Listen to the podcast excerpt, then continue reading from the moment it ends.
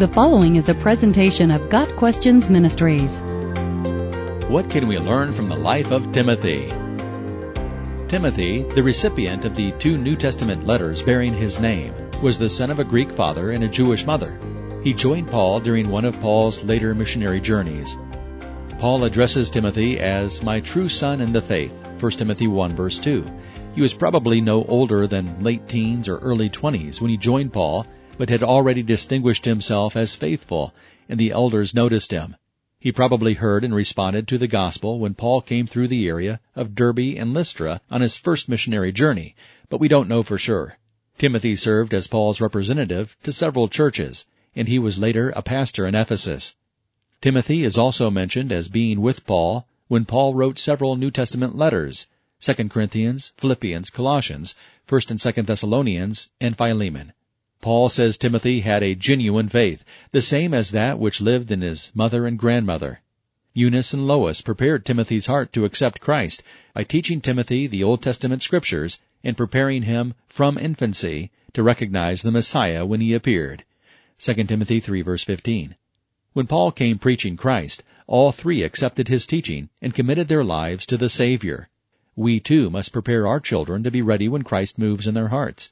They must know how to recognize that pull on their spirits as coming from the Savior, and the only way to do that is to follow the example of Eunice and Lois and teach our children the Word of God. In Paul's first letter to Timothy, he gave him instructions and advice for leading the church.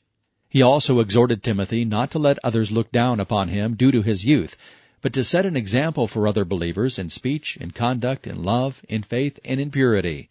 1 Timothy 4 verse 12. Paul told Timothy to be devoted to reading Scripture, exhorting, and teaching, and not to neglect the gift that he had been given. Paul also counseled Timothy to keep a close watch on himself. These instructions remain pertinent to believers today. We too are called to pursue righteousness, godliness, faith, love, endurance, and gentleness. Fight the good fight of the faith. Take hold of the eternal life to which you were called when you made your good confession in the presence of many witnesses. 1 Timothy 6, verses 11 and 12. It seems that Timothy had a chronic illness that required some attention. Paul counseled him on a change of diet to aid the relief of his condition. From this example, we learn that it is not always God's will to heal a person miraculously. Sometimes healing comes through more natural means, if it comes at all. In his second letter to Timothy, Paul warned Timothy about the false teachers that he would encounter and tells him to continue in the things he has learned because he knows the character of those he learned them from, namely Paul himself and his mother and grandmother. The truths Timothy was taught from infancy, truths about sin and our need for a Savior, were able to make him wise for salvation. 2 Timothy 3 verse 15. As parents, we are to prepare our children to distinguish truth from error. And as believers, we are to stand firm in the truth we have learned, not being surprised or swayed by opposition and false teachers. Paul also told Timothy to do your best to present yourself to God as one approved, a worker who does not need to be ashamed, and who correctly handles the word of truth. 2 Timothy 2 verse 15. This advice is crucial for all Christians.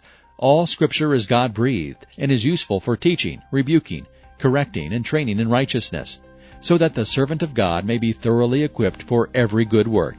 2 Timothy 3 verses 16 and 17.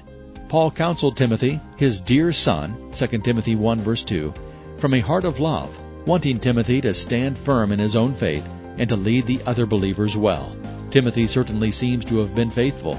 We should follow his example. Got Questions Ministry seeks to glorify the Lord Jesus Christ by providing biblical answers to today's questions.